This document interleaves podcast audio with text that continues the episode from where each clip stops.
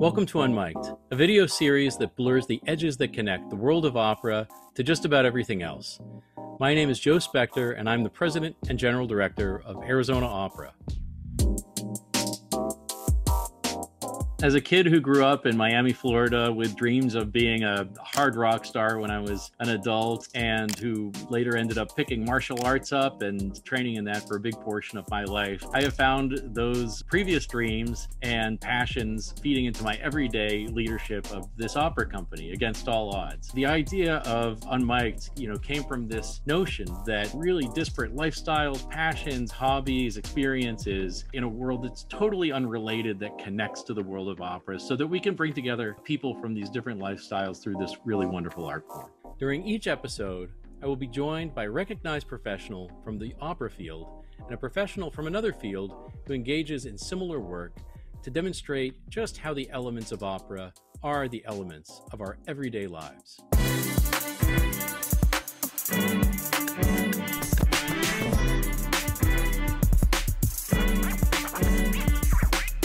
This is episode uh, three of Unmiked, the series where we explore the blurry edge between opera and just about everything else. And I'm so excited about this episode. This is actually our first episode that's featured singers explicitly, which is amazing because this is a program about opera. And we have three uh, terrific artists here with us today. Going to start by saying I'm, I'm, going to defer to the group here when we when we uh, get into conversation about whether the the name of this episode should be Powerhouse Quartets, which was my somewhat cheesy uh, initial offering, or the Divo and the Divas, which is probably yes. worse. Yes. Janice is on board. I love that. so our, our three guests today are uh, Lauren Kinhan, a wonderful singer songwriter in her own right, and a member of the wonderful Grammy winning group New York Voices. Janice Siegel, also a wonderful solo artist and a member of Manhattan Transfer, uh, both arguably uh, sort of jazz vocal quartets, although there's there's some crossover work, a lot of it, and and that's going to be part of our conversation today. And my third guest today is David Miller, a, a, wonderful opera singer with pedigree in opera, but also a member of the international platinum selling group Il Divo. And uh, here we're, we're going to talk today about what these um, what these groups and these individual artists have in common, uh, the the sort of wild journey of their professional lives, uh, how they converge, perhaps unexpectedly, and where they diverge.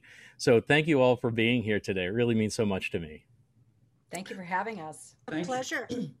So I, am going to sort of dive in in this uh, this this first piece. Um,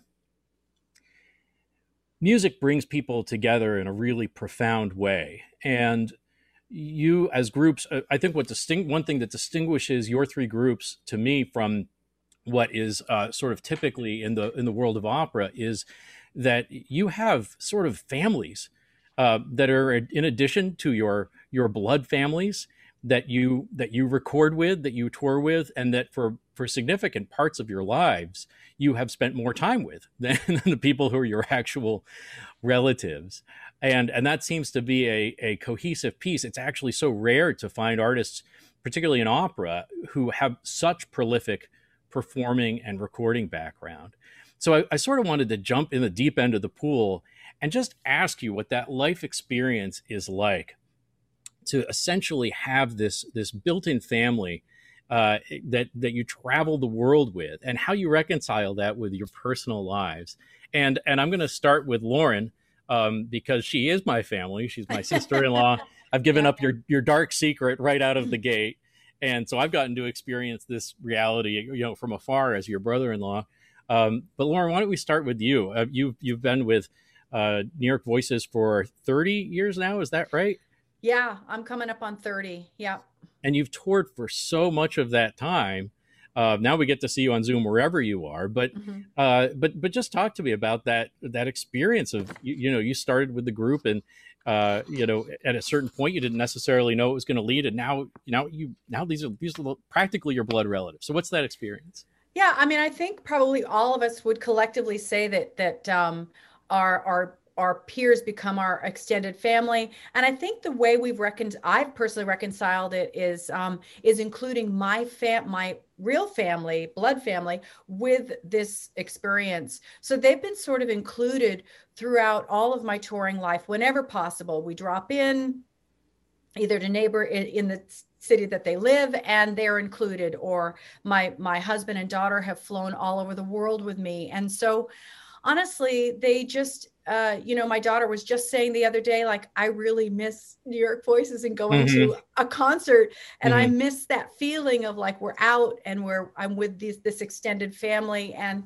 so yeah they become part of your your bigger bigger world and and um, you miss them like family and mm-hmm. um, we have we have zoom meetings to just catch up with one another and figure out how's how how are your parents doing? Oh how's that bathroom you know remodel coming along? I mean it really is it really is something where we where we're bonded. And so i think the way i've been able to reconcile being away from my family and daughter so much is that they've been included and and part of it. And that that sort of psychologically makes it um, easier for me to leave then and um, and feel okay about it and know mm-hmm. that they know where I am and who I'm with. Right. Well, that makes sense. And and we'll have you know Zoom in the new normal when we finally get there, so that when all of us are touring again, that uh, we'll have this means of connecting that at least I never thought of as a as an avenue before. Right. Uh, Janice, how about you? Your personal life, your professional life, uh, Manhattan transfer tours so extensively. The last time I got to see you, I was thinking about it was was in uh, was in Austin, probably 2015 or something like that, and um, and and you had just lost uh, Tim, who is a, the founding member of the group, and it was a very emotional performance. Actually, that's really uh, stayed with me that show. Yeah. But uh, but talk to me a little bit. You you you and uh, Manhattan Transfer have been together for a long time now. Um, how do you maintain a connection to to the personal part of your life that's separate from the group? Uh, well, you know, we're coming up to our 50th anniversary as a group. Um, again, I mean, I echo a lot of the the, the uh, sentiments Lauren just expressed. I mean, as a woman, you know, who wanted to have children, I thought, oh wow, how can I integrate that into mm-hmm. my life as well? And I just brought my son with me. Mm-hmm. I brought my son with me from the time he was three months old until I mean I I uh, until he was really in school, and then I would bring him out for weekends and stuff. But as Lauren said, I wanted him to eh, to uh, reap the benefits of the extended family, and he became very close with Tim, especially, and and everybody in the group, and learned what what mommy does and who she's with, mm-hmm. so that when I did leave without him, he wasn't flipping out mm-hmm. I mean, these people are our family. You know, you see the best and the worst of people when you're on tour, mm-hmm. and uh, we've learned. I've learned so much about interpersonal relationships from. from being in the group dynamic and, yeah. I, and I love being in the group dynamic but it's challenging and it's really different than being a, a soloist certainly yeah indeed no, that, that's powerful stuff. Uh, so David, uh, you you're in you're coming to us from Woodstock, right? Yes. So you have chosen sort of like the the palace of solitude as your as your primary domain to begin with. Um, uh, David's married to a wonderful soprano, Sarah Joy. Um, and uh, does uh, does does she come with you when you're on tour? Like, how do you maintain your connection with her and and your other friends and family? And you guys tour every other year, right? I think that's your your approach. Roughly, you do an album and you'll tour the album, that kind of thing. A lot of time on the road. Well, uh, it's funny you say that the Palace of Solitude because right now we just got such a huge dump of snow. It, it really does look like the North Pole up here. Yeah. Looks like Superman's fortress up here. But um, you know, and that that is one of the reasons uh, that we decided uh, to move here is to have um, have periods of solitude uh, to just really shut out the rest of the world and to solidify our relationship. Um, you being uh, being with the guys on tour, you know, you said uh, the the pace of an album uh, and and then a subsequent tour. That was kind of the original pace. Um, when we first started out in 2004. Um, and as we got more comfortable uh, with the recording process, because I had never done recording prior to that, uh, it had all been uh, just strict opera in its natural environment. I had never worked with a microphone, I'd never been in a recording studio. Um, in in and I had never worked with pop music before. So we had to take the time to really forge our relationships together because we didn't know each other. Uh, we were put together and, and manufactured mm-hmm. to, to some extent. And so we had to get over our egos mm-hmm. and we had to get over our own uh, musical backgrounds. I was the most classically trained. Sebastian was a strict pop singer uh, Carlos had kind of done everything under the sun. Urs had done uh, mainly early music, early composers. Mm-hmm. Um, and so we all had vastly different musical ideas of what constituted great music. So we had to get over that. Um, and it took time to craft each album with so many variables going on. And how do we blend and how do we harmonize uh, these four leading voices? And so that was also uh, another. Um, rung in the ladder of growth for us as as a as a group. Um, and eventually we got to the point where we became comfortable with this process so we could do an album take a couple of months and then go back out on tour mm-hmm. so uh, before um, before the pandemic we we were at it for about three or four years straight just mm-hmm. kind of um, really just going for it and taking the opportunities as they come because there's no guarantees uh, in this industry that you might be popular now, you might not be popular tomorrow. So you really have to strike while the iron is hot. Mm-hmm. And then on top of that, um, my relationship with Sarah Joy, both of us being opera singers, both of us always looking for opportunities to perform together uh, in those couple weeks here, maybe a month there, when there's downtime from Il Divo, uh, trying to insert not only like a quick like bond our energies back together hey mm-hmm. and and she does come out on the road with me whenever uh, our schedules permit and right. whenever we're in a country or an area that makes sense going mm-hmm. around south america it's a logistical nightmare going from country to country and all the visas you need and all the everything so we don't really do that mm-hmm. japan we sit down in japan for like three weeks and we'll uh, you know that's a great place for her to come over and it's just it's one environment we take the trains everywhere it's not planes so trying to forge you know not forge is not the right word to kind of reconnect uh, mm-hmm. in our relationship and then if we have downtime on t- that's a little bit more extended trying to have performance time together because we love that so much. It's it's a lot to juggle. Yeah, I, I can I can only imagine. And of course, in the you know in the traditional opera biz, we're we're very stationary. And I think one of the things that might be a a positive outcome of this time is that we we learn in in, in my part of the business to be less insular. Mm-hmm. And to, to sort of break through, and, and that's you know one of the points of this show is to find a way for you know opera to to to reconnect uh, with people on a broad basis. I, I want to go back to something you said a minute ago, David. Um, I I was reading in preparation for our conversation today some uh, writings of uh, of the, the, the great uh, American choral conductor Robert Shaw, and I was thinking about this idea. You use the word blend, and you're talking about the different vocal styles uh, that that Il Divo brings to the group.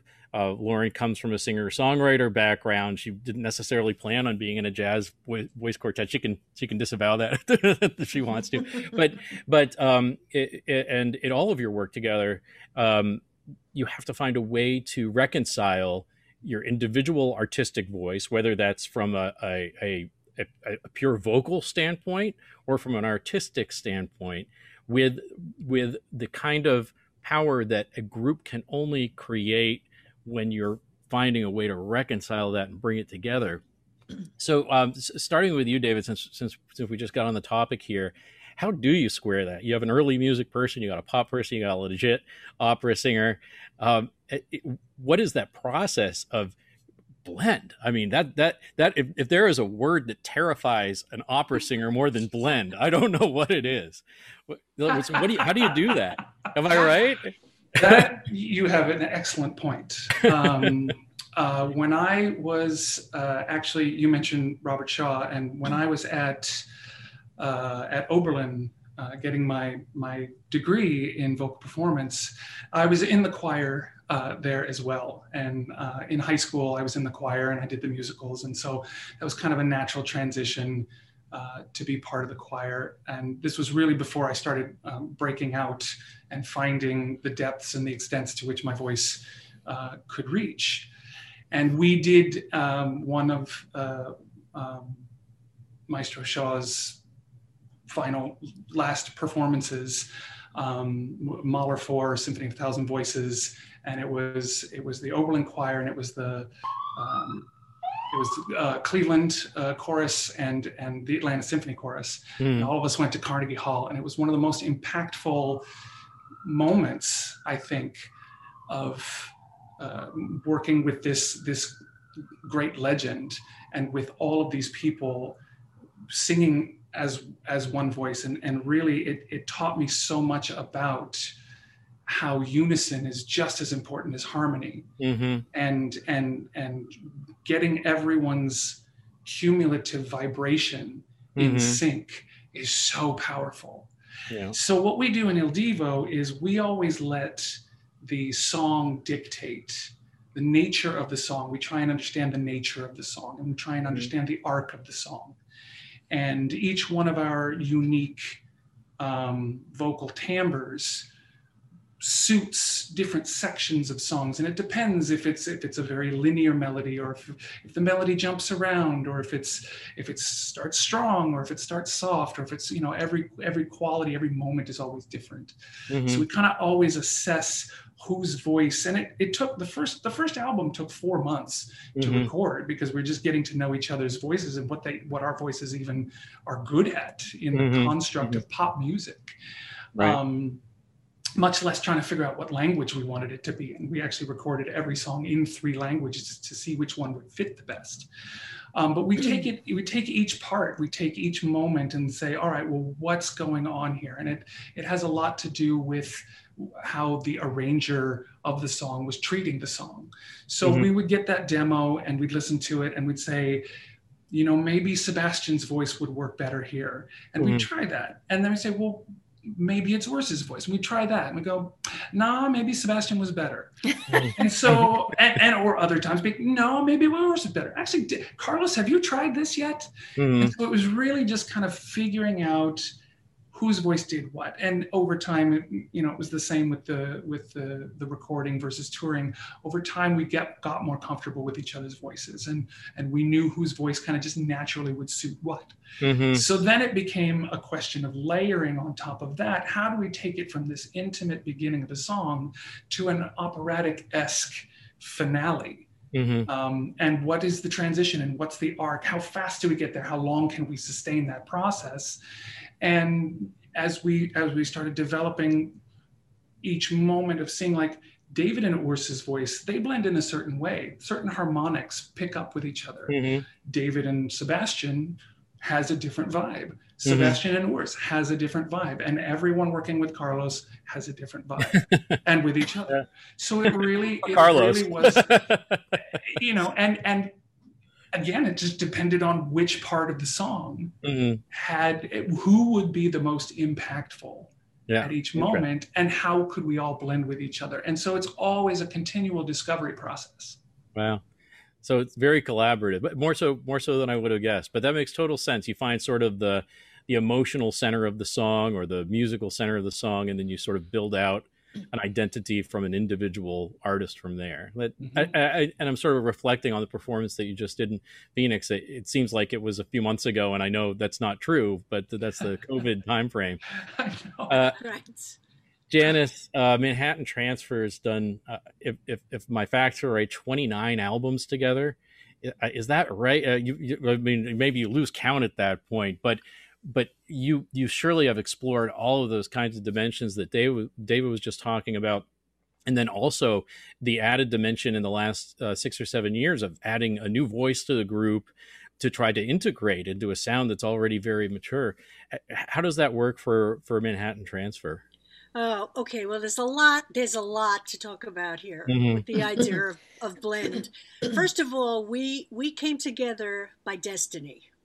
So we we um, discovered each other as singers, you know, n- and none of us were schooled at mm-hmm. all except except Alan.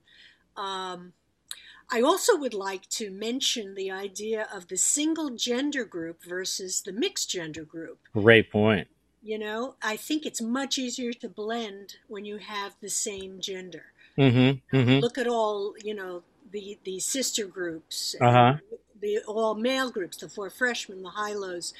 Uh, they had a very, I think, an easier time, especially those that were siblings, had a much easier time blending. Um, with me, I'm the alto, so I'm usually right below the melody. And with Laurel Massé, who was our original soprano, her voice was very creamy and uh, thick, rich. Uh, I, ha- I, had an easy time blending with her. Mm-hmm. Cheryl is more like a clarinet. Mm-hmm. She joined. She she she's reedy, mm-hmm. uh, and she, I she joined us in nineteen. Um, 79, 1980, mm-hmm. after Laura left. Um, we're, and we're, we're two men and two women. Uh, so with and our signature sound is close four part harmony. So in the beginning, the mm-hmm. men were really high. Mm-hmm. You know, in order to make that sound. Oh yeah. And, and as cool. we've as we've all aged, that sound has changed certainly because the guys, uh, their falsetto got weaker or different. You know, their their brakes lowered. We had to lower some keys or, or reassess the harmony. You know, a lot of times. Mm-hmm. Um, I was just talking about this issue last night with Take Six, who are of course a single gender group, and uh, I mean, and and the and the question was, who do you follow in the blend? Mm-hmm. Do you mm-hmm. follow the melody? Do you follow the top part? Uh, and again, as as David was saying, it depends on the style of song. Mm-hmm. It really does depend on the style of song mm-hmm. because mm-hmm. we do everything from um, from out and out pop music to bebop to swing to western swing to uh, Brazilian music uh, to dance music. So it depends who's singing the lead. Yeah, really, and, who, and I think we follow. Uh, that's a, that's such a um, a unifying character of your three groups as well because you you don't just have one sort of sound, one sort of approach. When you're talking about the concept of of blend, you're looking at it longitudinally over a number of years. You're looking at exactly. it in terms of repertoire in a you know in a single right. album. Uh, it's it's so complex. It is. And, and when when Trist came in, it was a very different sound because yep. he was actually a true bass, mm-hmm. whereas Tim was not. Mm-hmm, mm-hmm. Tim was more of a baritone, almost tenor, you know, but he was singing the bottom part. But Trist is truly a bass. Right. So we had to readjust with that, and he's got a very full, fat sound. Mm-hmm, mm-hmm. no, I remember his his sound in in that uh, concert in Austin. And I, and I just want to give full disclosure here. I was a member of the uh, Paragon Jazz Voice Ensemble at New World School for the Arts in high school, so I consider myself an expert in both opera and jazz. I you know, try, try, not to be too intimidated by that. uh, so so Lauren, um, uh, same question here. Uh, you know, and and and thinking about that mix of repertoire, of course, uh, yeah, yeah. New York Voices has has uh, I, I mean, I love the the uh, Paul Simon album is just an, one departure uh, that that uh, your group has taken in terms of in terms of a sound. But but is it the same for you? Is it you, you know the repertoire helps to sort of dictate you know the color that you're going to sort of gather around, or or is it different for you? Yeah, I mean, I think we too. You know, uh, when I think about blend you know it's a it i i agree even within the and when opera perceives that word as kind of a, a, dangerous word there is such thing as it's like you can over blend you can tuck everybody in so much that the very character of everybody's voice that is so singular and special gets watered down. So we really try to um, think of ourselves as uh, you know um, four singers um, and we actually like all the character in each of our sounds i'm i too have a first soprano that's got a really warm um, fat first soprano she just nails it up there in a really fat way. So I can, and I'm a little bit more bright and reedy. And so I, I I'm right up underneath her, giving her actually some presence and something, you know. And then uh, Darmon, our tenor, is kind of more reedy and and bright, and then our bass has got a lot of really warm, gooey stuff too. And so we we really. It sounds having, like an entree at a really good restaurant, you know. Always, always. you know, and we're always thinking about if everybody's singing in tune, singing with similar vowels and attacks. Mm-hmm. Um, uh, and balanced, that that wall that comes at you will have character that uh, that is unique to the to our particular four-headed artist, um, mm-hmm. and it's not so tucked in that it feels like God. I wish there was a person in that in that group sound, mm-hmm. right? Mm-hmm. So we're always trying to actually find that balance of like a good blend, but then please let's have some gristle and some color and some stuff that's happening around it too so that um so that it feels re, you know alive um as um as well in other ways. So we but we talk about that a lot and we also like sometimes i switch and sing the top um on the soprano stuff when we want a more bluesy poppy thing on top. Mm-hmm. i'll i'll and then and then kim will jump to the bottom. Um and likewise so we play with our with our sounds. And and yes uh, as david said you know we try to we try to find the things that like someone does really that's their thing and you go great we need to find things that feature that thing that you do so so well and support that. Mm-hmm. and um and it changes of course because we too are we're uh, the group's been around for 33 years. So like like Janice mentions, um, we're not the 20 something year olds anymore at, with the 20 something year old voices. I still like our all of our voices, but they're just different. You know, mm-hmm. they're more lived in and they're a little bit more, you know, like my my wood den in here. We're just a little bit more lived in. So so I think, you know, um, though we talk about all those things and we talk all about like vibrato no vibrato you know how much how all those things to make sure that um that we hear the chord and yet don't get so precious about the chord it's just yes. a balance of of of craft and art and um and i think uh, uh the other thing we talk about a lot as the voices is the very thing that i think um, david mentioned earlier is um we don't want to squash the individual spirit of, of, of everybody as soloists too, so that you forget how to actually sing a solo. So everybody in New York Voices is, we'd like to think are as, as strong a solo singer as they are ensemble. And you just are really comfortable with t- putting on this hat, taking off that hat, and in a half a nanosecond, you've got the group hat on, and then that next second, you're you're rocking your solo. So we like to think that that muscle is super fine tuned mm-hmm. and we really like that muscle. We, mm-hmm. I mean, mm-hmm. you have to really want to play really nice with all your playmates when like i'm going to rock this right now you've got my back and then i'm going to totally know when to tuck myself in and be just you know this four look the sun came out just that four way you know that four-headed artist Your that point was validated like, yes anyway you, you sort of ju- you sort of jumped me forward in, in a in a wonderful way to um, to another point I wanted to talk about today. So you you all are cultivating your own individual artistic voices at all times. And I think that's part of what you are able to bring to your work as an ensemble. But that's been sort of uh, amplified.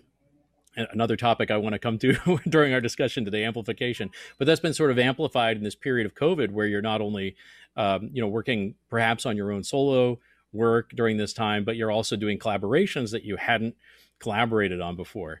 So, you know, one of uh, our family's, um, you know, COVID uh, you know, binge delights has been vocal gumbo, which has been a collaboration between Janice and Lauren. I would have thought that like when you guys see each other on the street, there's supposed to be like a knife fight, like in the Beat It video or something like that.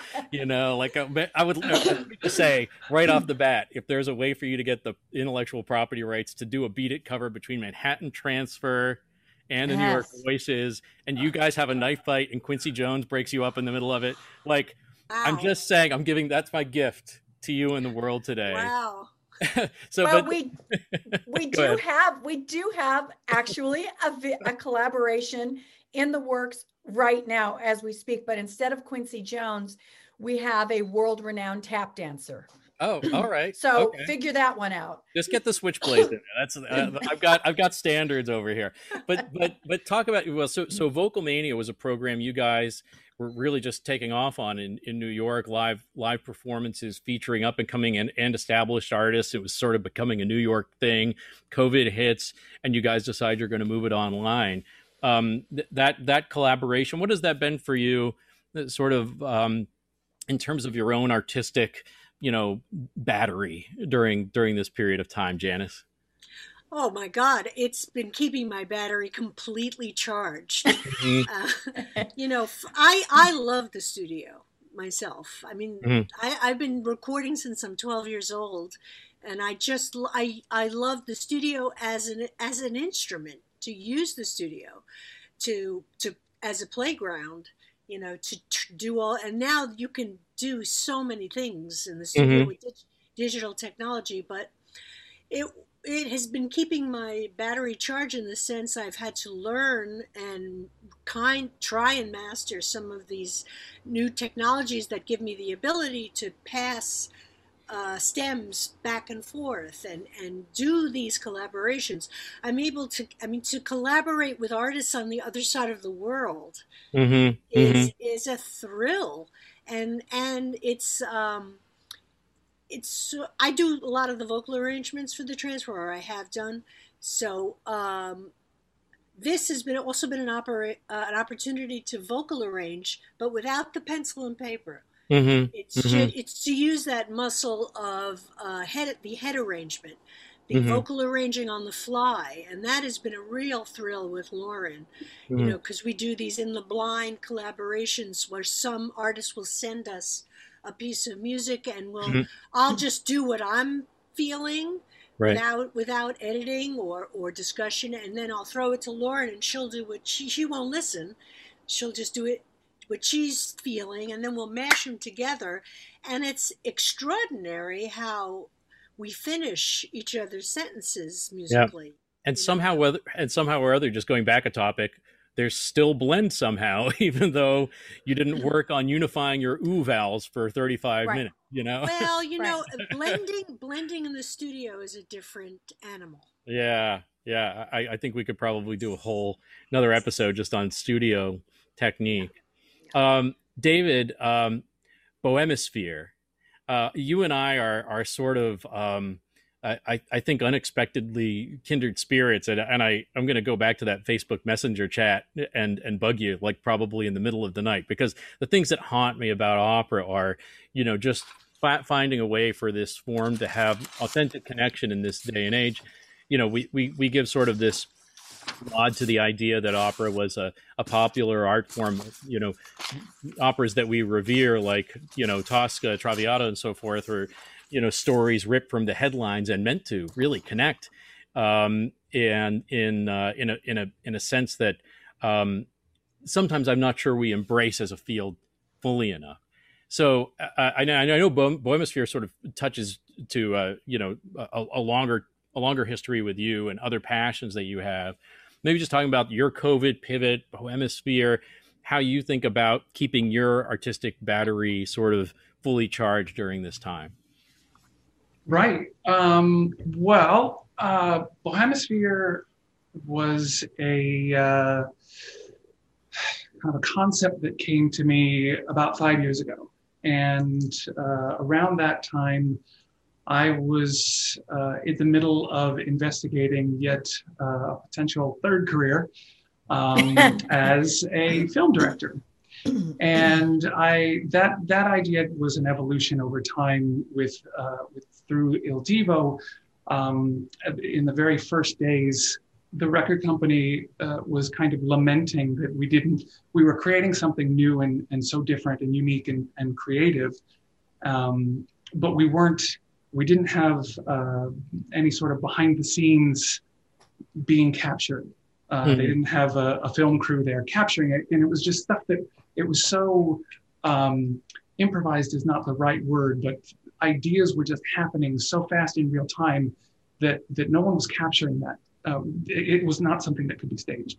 So I said, you know what, I'm I'm handy with a camera. Um, give me a camera and I'll I'll just catch stuff and I'll send you the footage. Mm-hmm. Um, and which was true. I, I I've been kind of the two things that have always been artistically uh, engaging for me was music, and that was since I was uh, eight years old. Uh, my first musical endeavor was my first instrument was trombone, which uh, youth orchestra, which ended up being a jazz ensemble. This 10 year old kid playing jazz on a trombone, which it was the, the, thing was bigger than I was. Um, but uh, and the other thing was film. My dad was uh, kind of a hobbyist. He always had the eight millimeter camera in his hand, and he let me play with it. Um, and uh, it, it always just kind of it planted this seed that did not bloom until much later. Mm-hmm. Um, when in college, as a as a means to kind of pass my opera directing course, I was already working as a tenor, and a performance was going to conflict with the opera scenes program. So my teacher um, struck a deal with me and allowed me to film an opera scene instead. Mm-hmm. Mm-hmm. Um, and that opera scene was A Hand of Bridge. And then cut to Il Divo, they hand me a camera, I'm filming stuff, and uh, no one was really doing anything with it. So I taught myself then how to edit as well, and started putting these things together, um, little short films, kind of the making of the album, the making of the tour, the this and this and that, as we kind of mm. hit every milestone. Mm-hmm. And I've been doing that for about 15 years. Mm-hmm. And then at a certain point, my brain took all of that information and synthesized it into a new idea of, and it, it came around about the time uh, Sarah Joy and I were going to do uh, a performance. Mm-hmm. Um, and I just, I started seeing visions of productions that I had not been a part of. And I realized it was my brain trying to tell me, this is something you're going to create or could mm-hmm. be creating. Mm-hmm. And uh, cut to then creating my first film, which was a recreation of that uh, Samuel Barber nine minute opera, A Hand of Bridge. And so Bohemisphere then became this platform that launched an entire other section of my creativity um, into being. Mm-hmm. And mm-hmm. it, it, the the to bring it back to your point, the the kind of how do we, the way you and I and, and other people in in the opera industry, we we're racking our brains trying to find new ways of of keeping this centuries old art form relevant in modern society. And, uh, you know, how do we get these epic storylines which seem to be uh, so ensconced in um, sociological traditions that we just don't sustain anymore in the mm-hmm. modern era.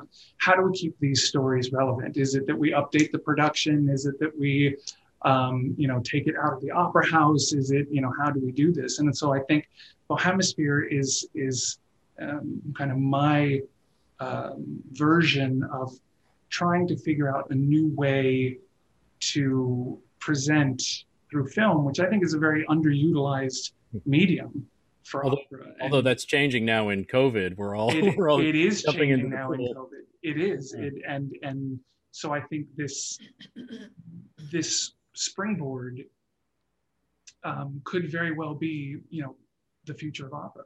Yeah, no, I, am with you 100% on that. And and you and I had an exchange probably six or eight months ago about the the the idea of blue ocean strategy, and uh, and and I was worried I might have like piqued you at the time when we were talking about Il Divo and things that are things that Il Divo modifies relative to a traditional operatic approach.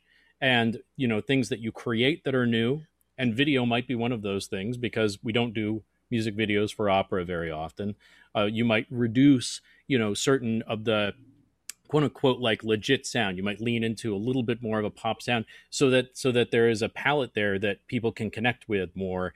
And and, and this is the big question is you know the the difference between the way you sing, which I've which I've heard you do in like that in your totally legit David Miller opera singer roaring, you know, uh, uh, you know, uh, opera traditional classics, versus Il Divo, they're really not that different.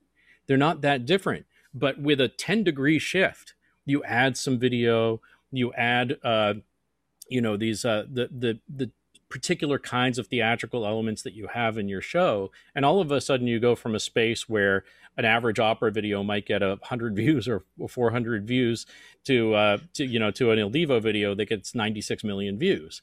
And and it's and it's not about it's not about a 90 degree I wish it was 96 million. I was just thinking to myself, this is 96 million. From your mouth. no, no, there we were we were on YouTube this morning. I think it was Regresa a Mí or something like that. That's got it's tens of millions, I'm pretty sure. Um, but and you know, and it's um and I think for all of these forms, and, and I think I think of vocal jazz in the same way. These are these are sort of timeless languages where I think a 10 degree shift could open up a space that that that that gives you the chance to impact people. David, that was a word you used earlier. Impact people in a totally different way. So so Lauren, is that the when when New York Voices has gone into a you know a musical space that's not your you know traditional sound, whether it's like a collaboration with Paquito D'Rivera, is it right. with that intentionality of you know how do we reach people in a way that we haven't reached before reach people we have you know that we've we've never even spoken to before? Or is it about exploring an artistic idea that is that's just a curiosity and you want to dive into that? Or or maybe it's a combination. Well i mean i think the the thing about having a long um, artistic career is i just think you always have to be willing to risk something um, and to perhaps the initial notion of like, well, that that pool of water over there isn't really that I'm that familiar with, but God, I love it. You know, mm-hmm. whatever you know, Paquito D'Rivera is doing over there, or or the Count Basie Orchestra. You know, we've we've toured with both of these individuals, or or Ivan Lins from Brazil. When you get a chance to actually go on the road and make music with these people and record with them, that's when the transference of information not just music because it was if it was always ever just about music wouldn't there just be like a tremendous amount of of you know well-known music singers and people out there? It's always about the content and what's bubbling underneath the surface. It's mm-hmm. always the emotional context or the con- context or the relevance which is what david's talking about.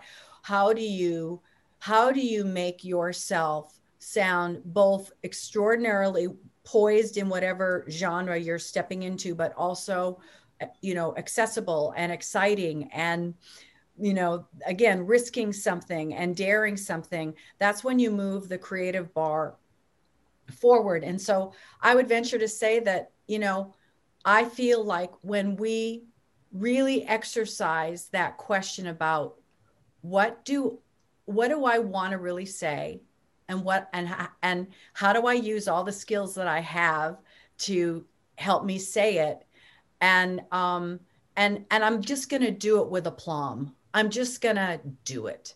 And those kinds of things I think really move you into places that maybe people weren't even going to see you in because mm-hmm perception in this industry is exhausting because it will always go, well, Lauren's in a vocal jazz ensemble. She's the alto, and so that's who she is. Mm-hmm. So they don't, you know, really think about whatever maybe your your other really vibrant skills over here that mm-hmm. are just as marketable. So I think you just have to keep pushing. And I think when we've had opportunities to either work with Paquito or um, work with Jon Hendricks, like Janis and Manhattan Transfer have done, and when you have these chances to work with people you you just take on more information for your instrument to then be educated and be able to then jump into that arena comfortably in the future. And and one other thing is about with our relevancy you know uh, vocal jazz is a very interesting niche just like opera in that it can be a bit stuck in its in its old ways if we're not continuing to kick that can down the road right mm-hmm. and so we have to constantly mm-hmm. ask ourselves what do we want vocal jazz to sound like now and how can we actually mess our hair up a little bit mm-hmm. so that it actually feels a little bit more um, you know uh, current or we're bringing other elements uh, into it or more youthful people or more diversity or any kind of thing that's going to help um, you grow and bring a really exciting product to the table. That's i think that's what has to drive the conversation these days um, for the established artist. Mm-hmm. and likewise for the burgeoning artist is who are you? Where do you want to be and how how well can you execute you know being as raw and fabulous as possible? I love it. So you know I, first of all let me just say that i'm really feeling like a new york voices manhattan transfer il divo tribute Woo! album and vice versa. You know how how terrifying would it be on a scale this is just a quick hit on a scale of 1 to 10 lauren if you had to cover like an opera you know crossover album is i think you guys could pull it off. Carmen. Is that a, is Carmen? Oh yeah, I love it. We could actually mm. put together a whole production of Carmen with with this group. Well, it's always those kind of cross pollinations are always very interesting because you mm. might you might reharm something or you might contemporize something but and then and but and then our voices that are a little less about like spinning to the back of the room if you get to open up that instrument to do that that's that's fun for us and likewise you know it's it's understanding another sort of um, way in which a, a line has to be held. I've I've done we've done some contemporary classical things. Mm-hmm. We're all trained classically, but I know for a fact I would be, you know, really a fish out of water if I had to be in any sort of legit perception. I'd be like, you know, I'm going to just do my best here. And if you can use my color, you got it. But I, if it ain't working for you, I get it. I, I, feel I feel like the gauntlet's been thrown down. I, I want to see it, and and I just also want to go back to my my Beat It analogy to say that this opens up a possibility of a Darmon Meader David Miller uh, knife fight going on right beside you know Janis and Lauren. Why are you so into the knives? He's I just, I just like the violent. I like the danger of these vo- vocal okay. quartets. You know, all right. It's, it's, like the scene in Anchorman where all the newscasters yes, yes. down. yes. Know, Rick's got yes. a trident. You know, like who's got a trident? Well, uh, maybe uh, we'll have to do a collaboration for vocal gumbo. Maybe we'll have to. That's my thought. Yeah. That's. well, you know, I was. I can do to support that. Go ahead, David. I, I was I like as Lauren, as you as you were talking, I, I was thinking to myself, and kind of as this conversation has been progressing, and I'm not I'm not about to get political, but what what some an endeavor like this it would be so interesting um, because it would create tensions between the conservatives and the progressives, and I think that's where we're all kind of trying to figure out where's the sweet spot between, you know, for, for the, the opera conservatives who would say no amplification absolutely whatsoever. Right. Mm-hmm. or the progressives who would say well, maybe a little amplification we could bring in a new audience. Mm-hmm. and the the the what i would call the opera clergy who would say well how dare you distort the sacred text of you know and and for all of the the the modern progressive you know new audience who would say who cares? This moves me mm-hmm. i i enjoy this experience of being moved by music. And so trying to uh, in you know who are you going to alienate and who are you going to include? That's always the the crux of what we're trying to do as as we move forward. I, I want to jump on that because that for, for me that's that might be sort of like the wrap up point here because I think ensemble singing, any kind of ensemble activity, requires you to be true to yourself, but it also requires a certain amount of surrender. You're willing to yield something of yourself, and and it's and it's it sort of relates to ego. You're you're willing to yield something that you value to make something more valuable to other people and ensemble singing contains that idea it's just a as like sort of a core principle you've got to give something up of yourself to make this whole a, a better thing and more impactful for other people and i and i I feel you a thousand percent, uh, David, with opera, and I and I do think this this comes to jazz as well. Is, you know, what are we willing to yield to make a, a bigger difference in more people's lives? And and for me, music is just a vehicle to do that. It's it's hundred percent about that. Okay, well, um, this I, I really could do this uh, for another hour, and, and it would be a horrible abuse of your time. Um, although in the opera space, we're used to doing things multiple hours. I, am going to um, I'm going to sign off with one absolutely ridiculous uh, question, and I'm going to tie off with David, and he knows why. Um, if there was a a vocal competition for voice quartets in the world, and you three were the judges, and you can be the same, you can give the same answer if you want. Are you Randy, Simon, or Paula?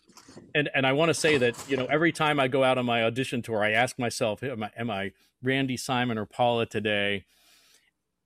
Opera singers love American Idol, so you're stuck with this. You have to answer. You cannot cannot divert.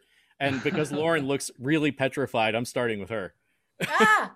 And you do, you do you do adjudication of of uh, you know jazz competitions and things like that. So who are you in that space? I do. Oh my goodness gracious. Um, I'm either I'm I'm um Rala. Rala. Okay, Randy and Paula together. I like that. Hey, listen, we're talking about how do we blend things in a way to create new. well done. Rala. Okay. Okay. Well, if if we could distill down what the three of their kind of functions, nature.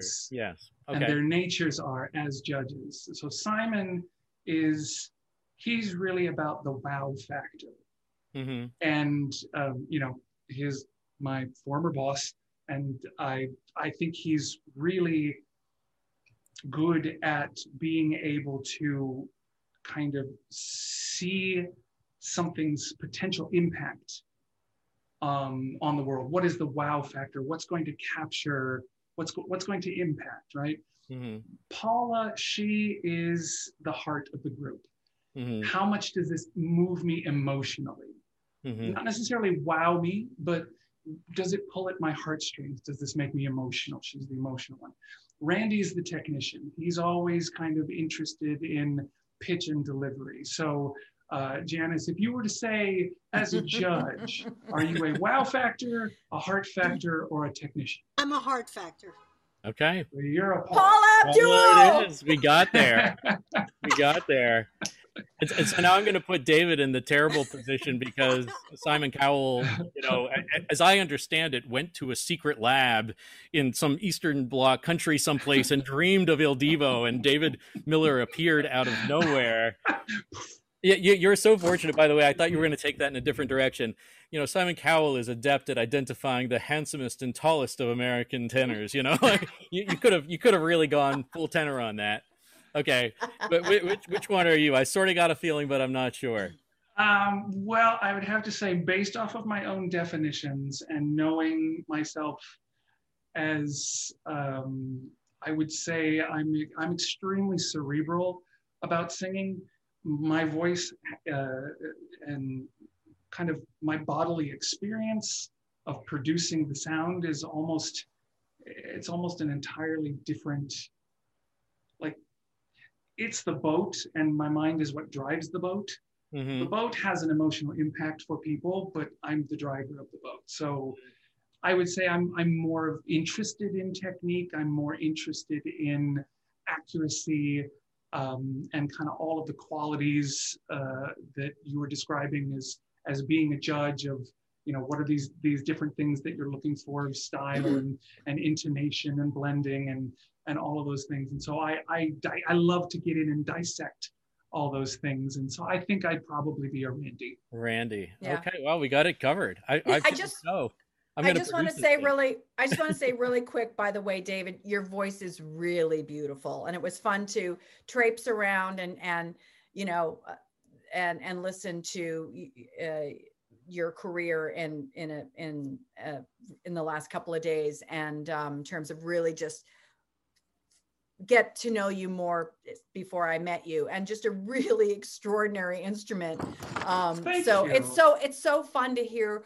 It's a very different instrument than mine and what I've built for myself. And I always, being around Joe and my sister Kate, who are, who's also a, um, a coloratura soprano, you know, I just I get what you guys are doing. I just but I didn't build that and I'm still always in awe of it though. And it's a really beautiful instrument. And, and I, I wish your group, um, um, continued success. That doesn't seem to be a problem, but, but still continued success. Well, thank you so much. That's, that was very generous and kind of you. Thank you.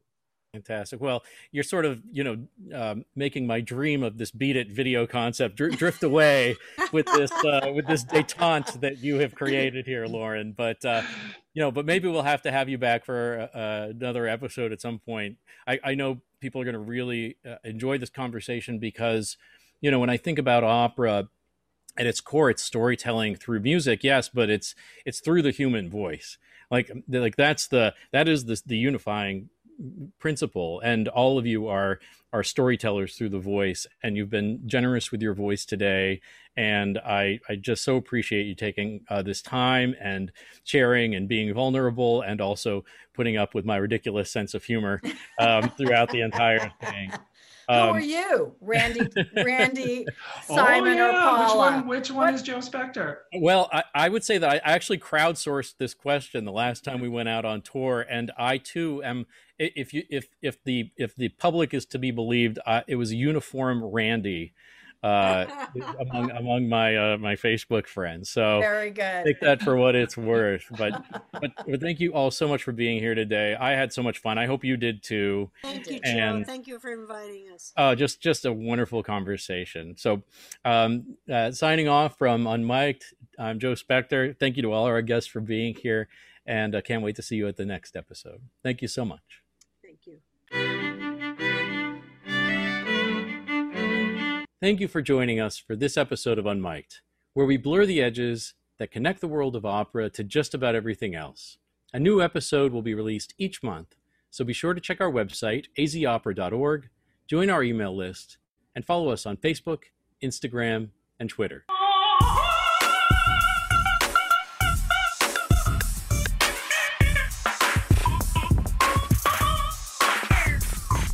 Unmiked is a part of Arizona Opera's Connection Lab program, a new series of digital and public offerings designed to facilitate a connection between Arizona communities familiar with our company, as well as opera goers and others well beyond our state.